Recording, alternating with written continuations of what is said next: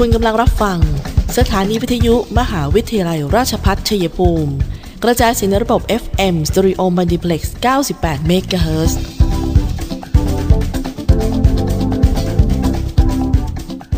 ที่นี่สถานีวิทยุกระจายเสียงเพื่อการศึกษา มหาวิทยาลัยราชพัฒชัยภูมิส่งกระจายเสียงในระบบ FM Stereo Multiplex ความถี่ 98 MHz จากนี้ไป อเชิญท่านติดตามรับฟังรายการ คุยกันบ่ายสองโมงดำเนินรายการโดยธนทรชัยวงศ์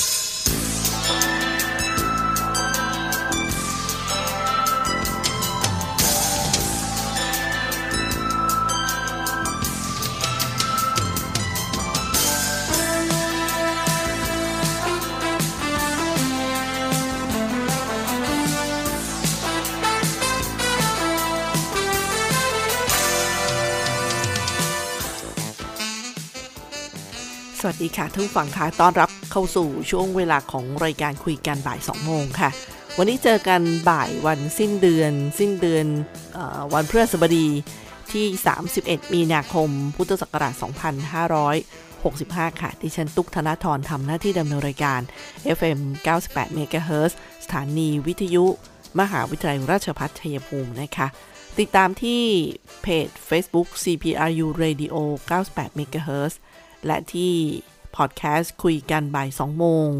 YouTube เอ่อ search คำว่าคุยกันบ่าย 2 โมง และติดตามทางวิทยุออนไลน์ ที่พอไปไกลคลื่นฟังไม่ได้แล้วเนี่ยนะคะสมาร์ทโฟนที่มีเครือข่ายอินเทอร์เน็ตอยู่เนี่ย ก็สามารถคลิกเข้าไปฟังลิงก์ของ CPRU Radio กันได้นะคะอบอกว่าลิงก์อะไรอะคุณตุ๊กก็เข้าไปที่ เพจ Facebook ของ CPRU Radio 98 MHz ที่คุณฟังไปติดตามข่าวสารกันอยู่แล้วเนี่ย เขาก็จะมีไลฟ์สดอยู่แล้วของทุกวันที่ออกอากาศนะคะก็ไปดูลิงก์ที่นั่นก็ได้นะคะ หรือพิมพ์คำว่า CPRU Radio ออนไลน์ทาง Google Search เนี่ย ก็เจอนะคะท่านผู้ฟังค่ะ ไปให้กำลังใจทีมงานกันด้วยค่ะ วันนี้ดิฉันนำข่าวสารเนี่ยก่อนที่จะไปเรื่องอื่นๆท่านผู้ฟังคะมีเรื่องหนึ่งที่กังวลมากกับเด็กๆนะคะในในช่วงตอนนี้จะปิดเทอมไม่ปิดเทอมเด็กๆก็อยู่บ้านกันเยอะด้วยแหละ ทั้งการเรียนออนไลน์ ทั้งการเขาเรียกว่าการอยู่บ้านเนี่ยเยอะขึ้นนะคะฉะนั้นเรื่องของความร้อนเอ่ยเรื่องของสัตว์เลี้ยงเอ่ยกำลังจะพูดถึงเรื่องการดูแลเด็กเขานะคะชุมชนก็ปรึกษาหารือกันค่ะตรงไหนที่จะอันตรายสิ่งที่จะเอาไว้ช่วยเหลือ ห่วงยางเสื้อเสื้อชูชีพป้ายเตือนอะไรต่างๆ เหล่านี้นะคะ แล้วก็ตะโกนโยนยื่นก็ทำความเข้าใจกับเด็กๆ เอาไว้ค่ะว่า เมื่อเกิดเหตุขึ้นเนี่ยในความตกใจที่ห่วงเพื่อนๆ เนี่ย ก็ลองดูค่ะว่า อืม มันจะทำยังไงถึงเป็นความปลอดภัยแก่ตัวเอง แต่ก็ได้ช่วยช่วยเพื่อนด้วย อย่างนี้เป็นต้นนะคะ ก็บางทีตัวเองยังว่ายน้ำไม่แข็งเลย ก็สู้หาแกนลอนห่วงยางเชือกไม้นะคะ แล้วก็ตะโกนให้มันชัดเจนที่จะขอความช่วยเหลือ อย่างนี้เป็นต้นนะคะ แล้วก็ชุมชนก็เลือกหา ถ้าตรงไหนเป็นแหล่งเสี่ยงก็มีป้ายเตือน แล้วก็วัสดุอุปกรณ์ที่จะไว้ช่วยเหลือก็ให้ใกล้มืออะไรประมาณนั้นค่ะ ก็ช่วยกันคิดช่วยกันทำเพื่อดูแลความปลอดภัย อีกเรื่องหนึ่งคือเรื่องของสัตว์เลี้ยงของเรานะคะที่ใกล้ตัว ทั้งจะเป็นอันตรายต่อตัวเราไหมคนอื่นไหมก็คือเรื่องของโรคพิษสุนัขบ้าค่ะ วันนี้ก็เลยขอนำมาขึ้นต้นรายการทักทายกันก่อนอื่นเลยนะคะพอเข้าฤดูกาลที่เด็กๆ อยู่บ้านอย่างที่บอกอะค่ะห่วงเลยสองเรื่อง บางทีพูดถึงแต่โควิดมากๆ ก็ลืมพูดถึงหลาย ๆ เรื่องไปเหมือนกัน ฉะนั้นข้อมูลของคุยกันบ่าย2โมงก็พยายามเกี่ยวมานะคะเก็บเกี่ยวมาฝากท่านผู้ฟังให้มากที่สุดค่ะ วันนี้ขอพูดถึงเรื่องนี้แหละนะคะก็มีเรื่อง คำแนะนำในการปฏิบัติเมื่อสัตว์สัมผัสหรือว่าถูกกัด โดยสัตว์ที่ป่วยเป็นโรคพิษสุนัขบ้า คือสัตว์ของเราเนี่ยอาจจะฉีดอยู่ในบ้านอยู่ในรั้ว ออกไปข้างนอกแล้วก็ไปถูก สัตว์ที่เขาป่วยเป็นโรคพิษสุนัขบ้ากัดเนี่ยบางท่านก็ทำอะไรไม่ถูกเหมือนกันนะลังเลใช่ไหมคะ ก็เป็นข้อมูลจากโรงพยาบาลสัตว์ คณะสัตวแพทยศาสตร์ มหาวิทยาลัยขอนแก่นนะคะ ก็ต้องขอบคุณเเพจของกลุ่มพัฒนาสุขภาพสัตว์ของสำนักงานปศุสัตว์จังหวัดชัยภูมิด้วยค่ะ อันนี้เขาบอกว่าเริ่มต้นตรงนี้ท่านฟังคะสมมุตินะคะ สมมุติเขาบอก สมมุติเลยสมมติว่าสุนัขของเราชื่อเทาสักนะจะได้เอ่ยกันง่าย แล้วตัวที่สงสัยว่าเป็นโรคพิษสุนัขบ้านเนี่ยคือเหลืองจรนะเหลืองจรนี่เป็นพิษสุนัขบ้านแน่ๆเผอิญเจ้าเหลืองจรเนี่ยมาจากไหนไม่รู้ มากัดเจ้าเทาสักของเรา ท่านผู้ฟังก็บอกเอไอตัวเนี้ยดูออกเลยว่าเป็นเป็นหมาบ้าสุนัขบ้าอะไรประมาณนี้ใช่ไหมคะ แล้วทำไงต่อรวมไปถึงแมวด้วยนะคะ สิ่งที่เราจะพูดต่อไปนี้เนี่ย ทั้งหมาทั้งทั้งน้องหมาน้องแมวค่ะ เขาบอกคำแนะนำในการปฏิบัติเมื่อสัตว์สัมผัส หรือถูกกัดโดยสัตว์ที่ป่วยเป็นโรคพิษสุนัขบ้าค่ะ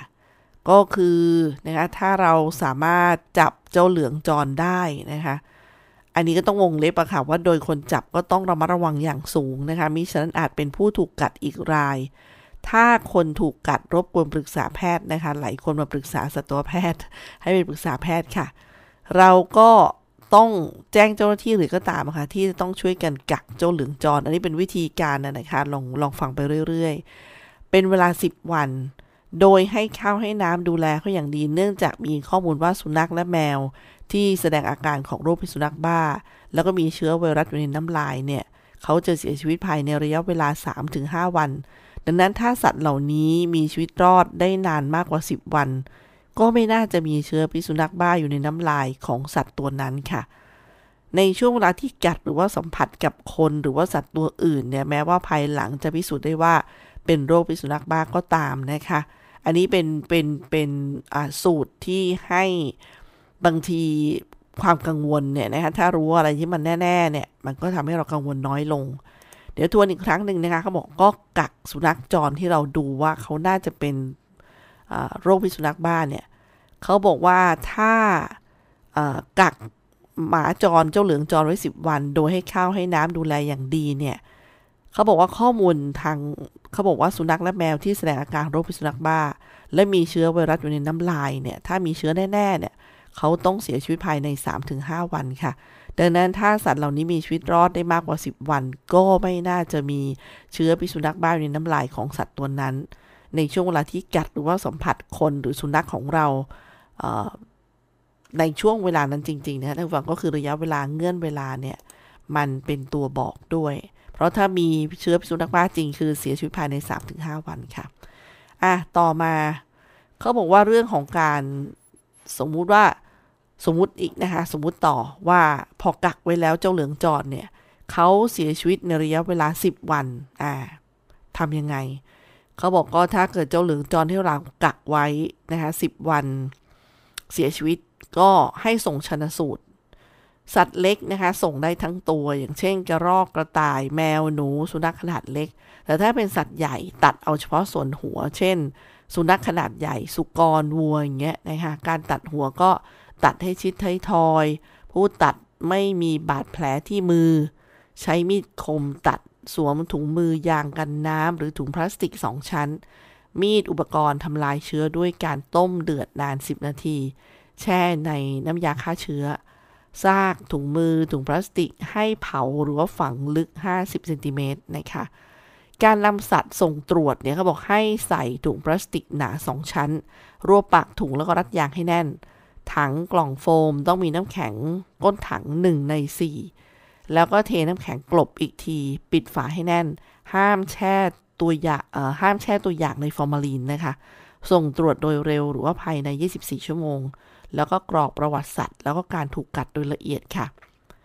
อันนี้ก็เป็นวิธีการที่บางท่านก็บอกเวลาเจอเขาแล้วทำอะไรไม่ถูกเหมือนกัน ทีนี้คำแนะนำในการปฏิบัติเมื่อสัตว์สัมผัสหรือว่าถูกกัดโดยสัตว์ที่ป่วยเป็นโรคพิษสุนัขบ้านะคะเขาก็มีวิธีการกันมาเดี๋ยวช่วงหน้าเนี่ยเราจะมาต่อกันในเรื่องนี้นะคะเพราะว่าเเรื่องนี้มันก็มีวิธีการตามขั้นตอนนะคะเพื่อความปลอดภัยเพื่อการตัดสินใจที่ถูกต้อง เดี๋ยวกลับมาในช่วงหน้านะคะยิ่งใหญ่ในศรัทธาหนึ่งมหาวิทยาลัย ยิ่งวันยิ่งเกรงไกรราชพัฒชั ยภูมิ มหาวิทยาลัยราชพัฒชัยภูมิรับสมัครนักศึกษาระดับปริญญาตรี ภาคเรียนที่1ทับ 2565 t c a s 65 รอบโคต้า ครั้งที่ 2 1 มีนาคม ถึง 20 เมษายน 65 22 เมษายน ประกาศรายชื่อผู้มีสิทธิสัมภาษณ์ 29 เมษายน สัมภาษณ์ 1 พฤษภาคม ประกาศผลผู้ผ่านการสอบ ยืนยันสิทธิ์ 4-5 พฤษภาคม ในระบบ TCAS สละสิทธิ์ 6 พฤษภาคม ในระบบ TCAS ประกาศผลผ่านการคัดเลือก 9 พฤษภาคม 65 รายงานตัว 10 พฤษภาคม 65 โทรศัพท์ 044 815 120 044 815 120 หรือที่ cpru.ac.th ที่ยอมรับ ของสังคมรักษาภาวิถีทางให้ดำรงถึงฝั่งคะต่อเนื่องกันนะคะคุยกันบ่ายสองโมงวันนี้เลือกเอาเรื่องที่เราก็กังวลเลยค่ะ บางทีละเลย แล้วมันทำให้เกิดการสูญเสียนะคะทั้งสุนัขทั้งแมวทั้งตัวคนด้วยนะคะก็คือต้องรับวัคซีน ถ้าไม่ได้รับหรือมีข้อสงสัยเหมือนที่เราเกริ่นนำวันนี้ในตอนแรกอะตอนนี้มาถึงขั้นตอนนี้แล้วค่ะว่าคำแนะนำในการปฏิบัติเมื่อสัตว์สัมผัส หรือว่าถูกกัดโดยสัตว์ที่ป่วยเป็นโรคพิษสุนัขบ้านะคะ มันก็มีอย่างเเจ้าเทาสักเนี่ยนะคะซึ่งเป็นหมาของเราถูกกัด แล้วเขาไม่เคยฉีดวัคซีนมาก่อน มันเกิดประเด็นขึ้นมาว่า แล้วเขาไม่เคยฉีดวัคซีนมาก่อนล่ะนะคะมันมีอันหนึ่งเขาเรียกว่าการุญยฆาตกักบริเวณเพื่อดูอาการอย่างเข้มงวด เป็นเวลา 180 วันค่ะ คือเขาโดนกัดแล้วเขาไม่ได้เคยรับวัคซีน เราก็ต้องกักดูอาการก่อน โดยนะคะพอกักบริเวณแล้วดูอาการอย่างเข้มงวดเป็นเวลา 180 วัน โดยฉีดวัคซีนจำนวน 4 เข็ม เข็มแรกให้ในวันที่เริ่มกักบริเวณ จากนั้นก็ให้ทุก 4 วันนะคะคือวันแรกคือ 0 แล้วก็วันที่ 4 วันที่ 8 วันที่ 12 แล้วเเขาบอกว่ากรณีแรกเลยนะคะเขาบอกถ้าไม่ได้ฉีดวัคซีนมาก่อนเนี่ยให้ทำแบบนี้นะคะส่วนแบบที่ 2 คือการุญยฆาตท่านผู้ฟังก็คงทราบคำนี้นะก็คือต้องต้องอ่อ เขาเรียกว่าอะไรกำจัดเขาแหละนะคะเพื่อให้เขาไม่ไม่ไอ้ไม่ทรมานด้วยอาการเหล่านี้ แต่ถ้ากักนะคะต้องทำแบบนี้คือให้รับวัคซีนตามวันที่บอก กรณีที่ 2 ค่ะสมมุติสมมุติว่าเจ้าเทาสักเนี่ยฉีดวัคซีนป้องกันโรคพิษสุนัขบ้าตามโปรแกรมครบถ้วนเลยนะ กรณีแรกที่พูดเมื่อสักครู่คือไม่ได้รับมาก่อนเลย อันนี้คือได้รับครบถ้วน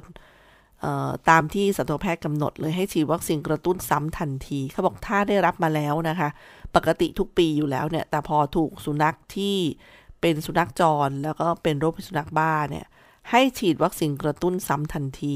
แล้วก็ฉีดครั้งที่ 2 ในอีก 3 วันต่อมา จากนั้นสังเกตอาการต่ออีก 45 วันนะคะ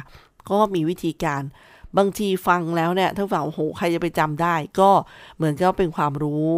ให้ท่านฟังได้ฟังคร่าวๆ แบบองค์รวมว่าอ๋อมันมีวิธีการแบบนี้นะนะคะแล้วก็จะได้ปรึกษาสัตวแพทย์ ส่วนกรณีที่ 3 ค่ะ สมมติว่าเจ้าเทาสักเคยฉีดวัคซีน แต่อันนี้ฉันเชื่อว่าต้องมีคนเคยเจอเยอะอะค่ะลังเลมาก เคยฉีดวัคซีนมาทุกปีก็จริงแต่ว่าขาดช่วงกระตุ้นนะกรณีนี้ ขอให้เป็นดุลยพินิจของสัตวแพทย์นะคะ ซึ่งเขาจะประเมินข้อมูลจากการฉีดครั้งสุดท้าย สุขภาพสัตว์และการระบาด ซึ่งสัตวแพทย์จะเป็นคนประเมินว่า จะให้เข้าข่ายแบบไม่เคยฉีดมาก่อน หรือว่าฉีดตามโปรแกรมครบถ้วนนะคะ คือเขาก็ต้องซักประวัติแหละ อันนี้ก็ขอให้ท่านผู้ฟังนะคะ บอกเรื่องนี้บางที สัตว์เลี้ยงก็อยู่ใกล้ตัวเรา ให้รับวัคซีนตามกำหนด แล้วถ้าบังเอิญนะคะ เกิดเหตุแบบกรณีที่ 1 2 3 เนี่ย ท่านผู้ฟังก็จะได้มีแนวปฏิบัติได้ได้นะคะไม่ตกใจไม่ลังเลใจที่พูดมาอาจจะบอกจำไม่ได้หมดหรอก ก็จะได้ปรึกษาสัตวแพทย์นะคะแล้วที่สำคัญให้สบายใจที่สุดคือ รับวัคซีนตามโปรแกรม แล้วบังเอิญรับตามโปรแกรมแล้วยังเจอก็ฉีดกระตุ้นทันที บอกสัตวแพทย์ทันทีเลยว่าเป็นเคสนี้อะไรประมาณนี้นะคะ เป็นเคส 1 2 3 ก็จะได้คำแนะนำมาปฏิบัติอย่างถูกต้องอะฝากไว้ค่ะ เป็นข้อกังวลที่อยากนำมาเล่านำมาย้ำเตือนท่านผู้ฟังมากที่สุดนะคะมาที่เรื่องนี้นะคะต่อกันที่ข่าว ในช่วงนี้ที่เราเชิญชวนกันก็มีทั้งที่วันนี้เป็นวันสุดท้ายกับ การขยายระยะเวลาลงทะเบียน รับกรมธรรม์ประกันภัย พรบ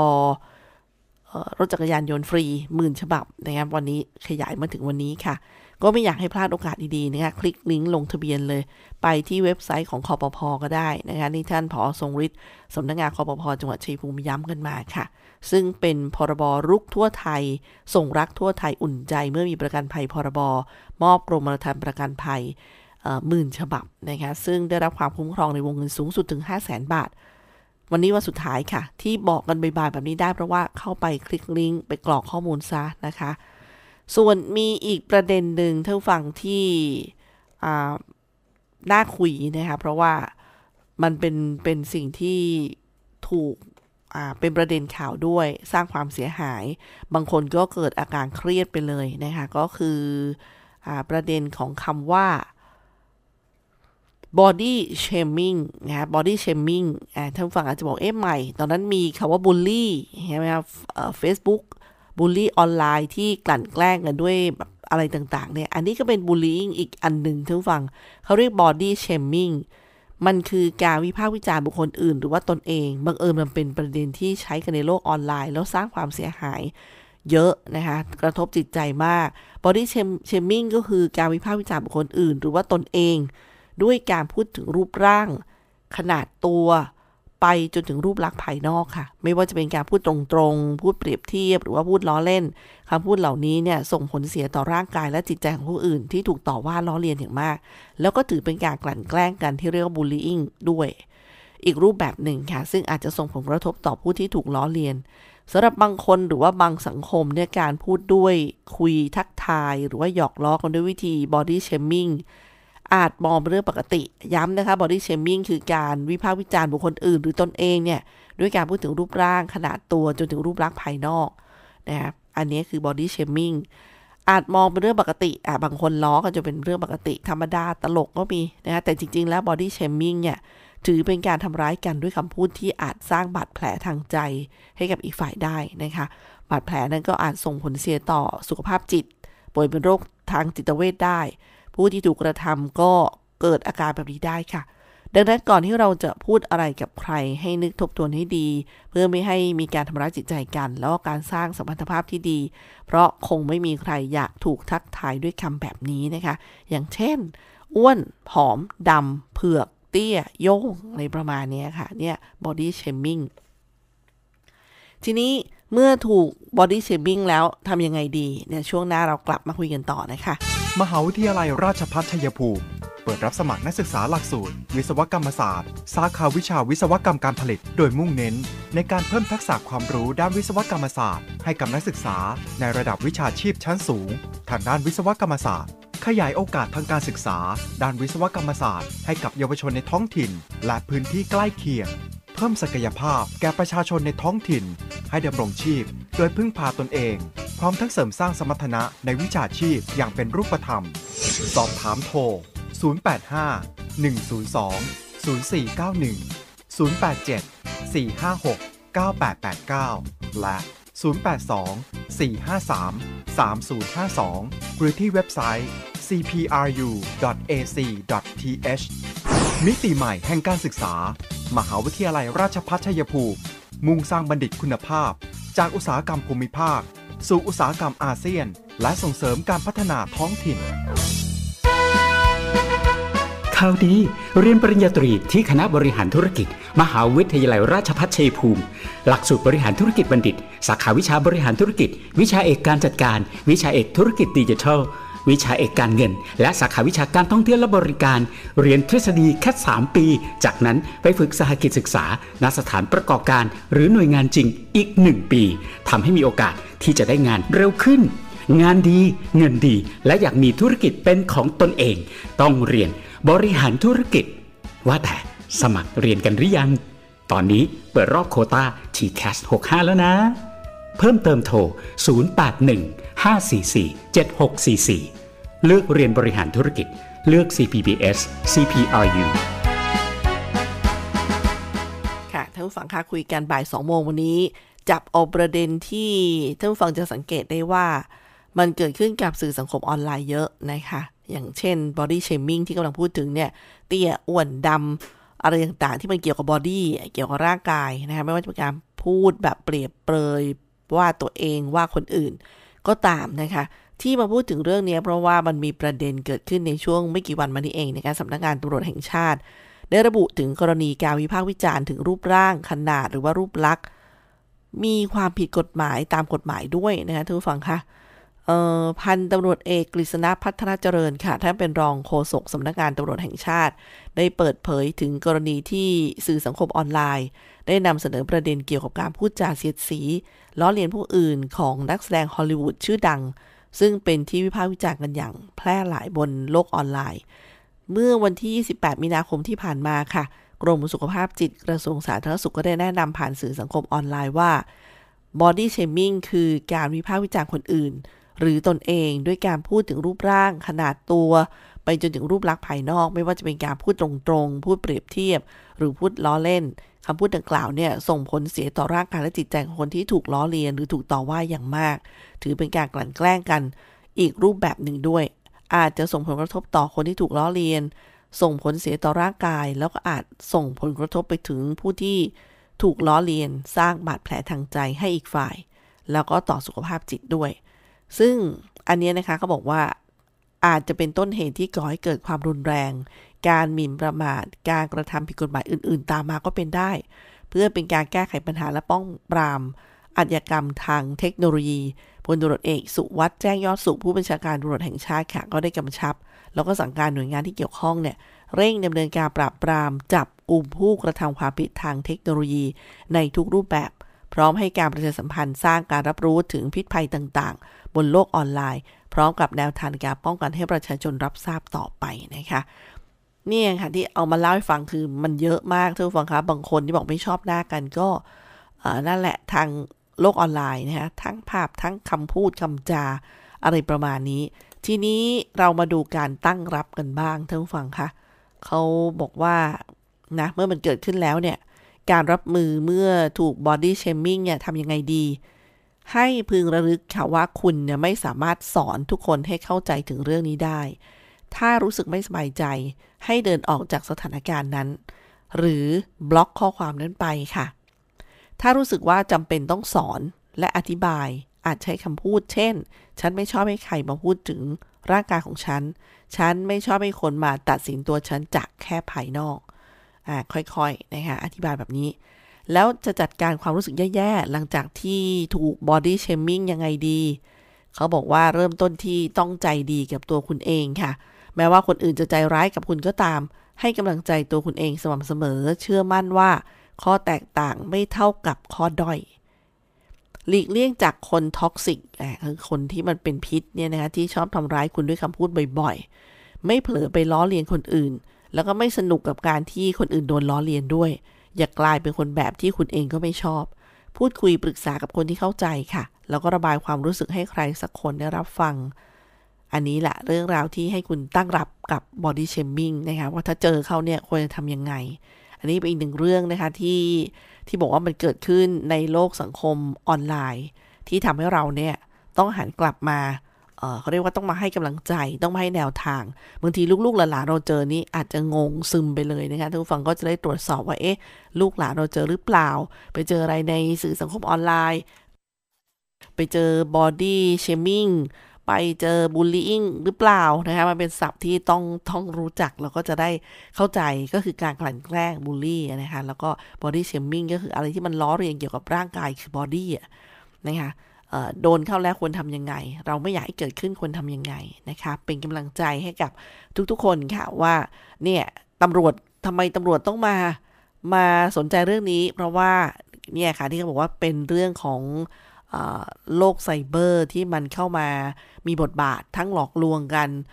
ทางออนไลน์ก็เยอะกลั่นแกล้งกันทางออนไลน์ก็เยอะนะคะเลยต้องตำรวจก็ต้องมีบทบาทในโลกออนไลน์ด้วย คือเป็นตำรวจไซเบอร์เขาก็มีแล้วนะคะ แจ้งความออนไลน์ก็มีแล้วนี่ค่ะคือการ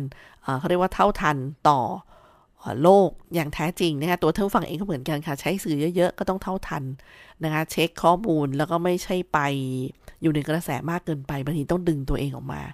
นะกลัวว่าจะเครียดมากขึ้นนะคะเอาละค่ะ เดี๋ยวช่วงนี้เราพักกันสักครู่นะคะ เดี๋ยวกลับมาช่วงหน้าในช่วงสุดท้าย โรงเรียนสาธิตมหาวิทยาลัย ราชพัฒชัยภูมิ แผนกประถมศึกษา เปิดรับนักเรียนชั้นประถมศึกษาปีที่1ถึง4ประจำปีการศึกษา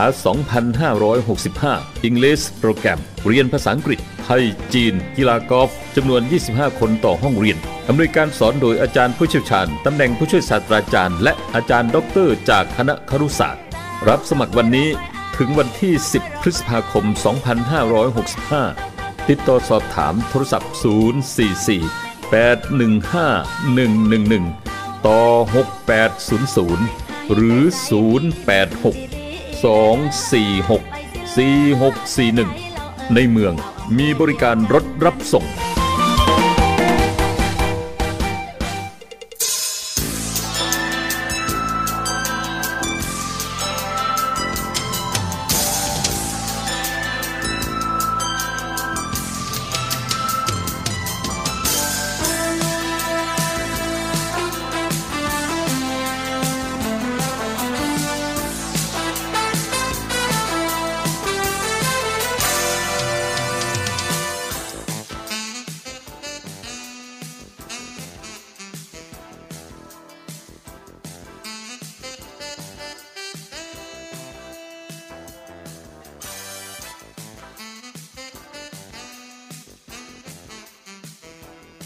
ทุกฝั่งคะเดินทางมาถึงช่วงท้ายรายการของคุยกันบ่าย2โมงนะคะสำหรับวันนี้ก็มีศูนย์ต่อต้านข่าวปลอมค่ะมาฝากท่านผู้ฟัง เรียกว่ายุคนี้ก็ต้องให้รู้เท่าทันข้อมูล เพราะข้อมูลเนี่ยมาหลายทางมาก ทั้งจริงแล้วก็ทั้งที่เขาตั้งใจหลอกลวง หรือว่าเอาไปบิดเบือนเบี่ยงเบน เพื่อเรียกยอดไลค์ยอดแชร์อะไรประมาณนี้นะคะฉันก็ต้องระมัดระวังให้มากเพื่อออดูแล ข้อมูลข่าวสารข้อมูลก่อนที่ ก่อนที่เราจะแชร์ออกไป ก่อนที่เราจะเชื่อนะคะ มาเริ่มวันนี้ค่ะ กับศูนย์ต่อต้านข่าวปลอมจากกระทรวงดิจิทัลนะคะท่านผู้ฟังคะมีเรื่องของอประเด็นข่าวปลอมที่บอกว่าเส้นเลือดขอดเนี่ยเป็นสัญญาณเสี่ยง โรคหัวใจ และเส้นเลือดติดตัน ตามที่ มีการเผยแพร่ข้อความข้างต้นนะคะสื่อออนไลน์ ทางสถาบันโรคทรวงอกกรมการแพทย์กระทรวงสาธารณสุข ก็ได้ชี้แจงค่ะว่า เส้นเลือดขอดที่เกิดบริเวณขาเนี่ย เกิดจากลิ้นของหลอดเลือดดำนะคะปิดไม่สนิททำให้เกิดการคั่งของหลอดเลือดดำจนโป่งขยายตัวเกิดเป็นเส้นเลือดขอดนั่นเองค่ะ ซึ่งไม่ได้เกี่ยวข้องกับความเสี่ยงของการเกิดโรคหัวใจ หรือว่าหลอดเลือดหัวใจตีบตัน ซึ่งเป็นหลอดเลือดแดง หรือเป็นอันตรายต่อชีวิตนะคะต่อกันที่ประเด็นข่าวจริงข่าวนี้ค่ะ แหมงานนี้ใครก็ตั้งใจไปนะคะ เป็นข่าวจริงค่ะ ที่บอกว่างานสัปดาห์หนังสือ ให้ Walk-in ฉีดวัคซีนไฟเซอร์ฟรี ได้ทุกเข็มนะคะ ศูนย์ฉีดวัคซีนกลางบางศูนย์ฉีดวัคซีนกลางบางซื่อ เปิด Walk-in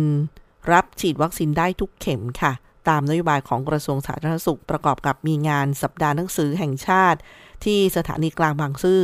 ซึ่งสามารถ Walk-in ฉีดวัคซีนโดยไม่ต้องลงทะเบียนล่วงหน้านะคะพกแบบประชาชนอย่างเดียว ได้ทุกเข็มเลยค่ะเรียกว่าเข็ม 1 2 3 4 นะคะ ทั้งเด็กและผู้ใหญ่อายุตั้งแต่ 12 ปีขึ้นไป เปิดทุกวันตั้งแต่เวลา 9นาฬิกาถึง 16นาฬิกานะคะ แล้วก็เปิดบริการถึงวันที่ 6 เมษายน ซึ่งเป็นระยะเวลาเดียวกับที่งานสัปดาห์หนังสือมีขึ้นด้วยเช่นเดียวกันค่ะ ก็ถือเป็นโอกาสอันดีนะคะว่าสถานที่พร้อมกว้างขวางที่จอดรถสะดวก แล้วก็เป็นศูนย์กลางที่ใกล้กับศูนย์กลางการเดินรถนะคะข่าวจริงค่ะข่าวนี้บอกว่า ลมหนาวปกคลุมประเทศไทยตอนบน อุณหภูมิลดลง 5-7 องศาในช่วงวันที่ 1-3 เมษายนนี้นะคะสำหรับอุณหภูมิที่จะลดลง 5-7 องศา ที่ว่าเนี่ยนะคะเกิดขึ้นทางภาคอีสานโดยลดลง 5-7 องศา ซึ่งจะลดลงมากหน่อยก็ในวันที่ 2 เมษายนค่ะ ส่วนวันที่ 3 จะลดลง 1-2 องศา ในช่วงวันที่ 1-2 องศาเอ้ยขออภัยค่ะในช่วงที่ 1-2 เมษายนนั้น ในขณะที่ประเทศไทยตอนบนจะมีอากาศร้อนทำให้บริเวณดังกล่าวเนี่ยจะมีพายุฤดูร้อนเกิดขึ้น โดยมีลักษณะของพายุฝนฟ้าขนองลมกระโชกแรง และลูกเห็บตกบางแห่งค่ะ อีกหนึ่งข่าวปลอมบอกว่า อย่าเขย่าร่างกายคนที่นอนหลับแล้วปลุกไม่ตื่น เพราะจะทำให้หัวใจวายได้ จากที่มีการเผยแพร่ข้อมูลในสังคมออนไลน์เกี่ยวกับเรื่องข้างต้นนะคะ ทางสถาบันโรคทรวงอกกรมการแพทย์กระทรวงสาธารณสุข ได้ชี้แจงว่าไม่มีข้อห้ามในการจับขยับ หรือว่าเขย่าร่างกายผู้ที่หลับ และปลุกไม่ตื่น แต่ให้ตรวจชีพจรและลมหายใจ ถ้าไม่หายใจหรือว่าไม่มีชีพจร ก็ทำการกู้ชีพ แบบถูกต้อง พร้อมทั้งแจ้งรถพยาบาลทันทีค่ะต่อกันที่ประเด็นข่าวปลอมอีกหนึ่งประเด็นนะคะ บอกว่า กรมขนส่งทางบกค่ะ เปิดรับทำใบขับขี่ออนไลน์ ผ่านเพจ ROB ROB นะคะแล้วก็ KL แหมแปลกๆ นะคะ กรณีที่มีการเผยแพร่บนสื่อออนไลน์ ผู้ใช้ Facebook ที่ตั้งชื่อว่า กรมขนส่งทางบก เปิดรับทำใบขับขี่ออนไลน์ผ่านเพจ ROB อ่ารบรบ KL ท่านผู้ฟังรบก็คือ ROB วักแล้วก็ KL นะคะซึ่งทางกรมการขนส่งทางบกเนี่ยเขาก็เลยตรวจสอบแล้วก็ชี้แจงแล้วค่ะว่า การขอใบอนุญาตขับรถทุกชนิด ทั้งการขอใหม่ และต่ออายุใบอนุญาตขับรถ ผู้ขอรับใบอนุญาตขับรถต้องผ่านการอบรม และทดสอบด้วยตนเองทุกขั้นตอนที่สำนักงานขนส่ง ไม่สามารถทำใบอนุญาตผ่านระบบออนไลน์ หรือมอบอำนาจให้บุคคลอื่นมาทำแทนได้โอ้ฟังให้ดีนะคะดิฉันเห็นมีหลายเขาเรียกว่าหลายสื่อเลยที่มีให้คล้ายอย่างเงี้ยนะคะ บอกว่าไม่ต้องมาไม่ต้องมาไปที่ขนส่งไม่อะไรประมาณเนี้ย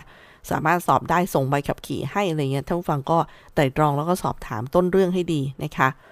ประเด็นข่าวจริงค่ะ ที่บอกว่ารัฐบาลเตรียมปลด นกกรงหัวจุกออกจากบัญชีสัตว์สงวน หวังส่งเสริมเศรษฐกิจและสันติภาพชายแดนใต้ค่ะ อันนี้เป็นข่าวจริงย้ำนะคะ รัฐบาลพิจารณาปลดนกกรงหัวจุก ออกจากบัญชีสัตว์คุ้มครองในส่วนของกรมอุทยานแห่งชาติ สัตว์ป่าและพันธุ์พืช ซึ่งในขั้นตอนของกฎหมายนั้นอยู่ระหว่างการเตรียมการหารือของผู้เกี่ยวข้อง เพราะอาจมีการจับหรือว่าหานกจากธรรมชาติเพื่อการค้าก็เท่ากับการส่งเสริมให้มีการล่าและการค้าสัตว์ป่านะคะนี่ก็เป็นอีกหนึ่งความเพิ่มเคลื่อนไหว ส่งท้ายที่ประเด็นข่าวปลอมอีกข่าวหนึ่งนะคะที่บอกว่า เปลือกและรากของต้น แทงหวยที่ฉันก็ขออภัยทุกฟังด้วยนะคะเปลือกและรากของต้นแทงทวยนะแทงทวย ใช้รักษาโรคมะเร็งได้ กรณีการระบุสรรพคุณของต้นแทงทวยว่าสามารถใช้เปลือกและรากในการรักษามะเร็งได้นั้น ทางสถาบันมะเร็งแห่งชาติ กรมการแพทย์กระทรวงสาธารณสุข ได้ตรวจสอบข้อมูลวิชาการ และชี้แจงข้อเท็จจริงว่า ไม่มีข้อมูลที่สามารถยืนยันได้ว่า เปลือกหรือว่ารากของต้นแทงทวยเนี่ยสามารถรักษาโรคมะเร็งได้นะคะเอาละค่ะก่อนจะลากันไป ก็มีท่านฟังสอบถามเข้ามาบอกอันนี้ใช่ข่าวจริงไหม ที่สาธารณสุขร่วมมือกับ 3 หน่วยงาน พัฒนาใบรับรองแพทย์ดิจิทัลผ่านหมอพร้อม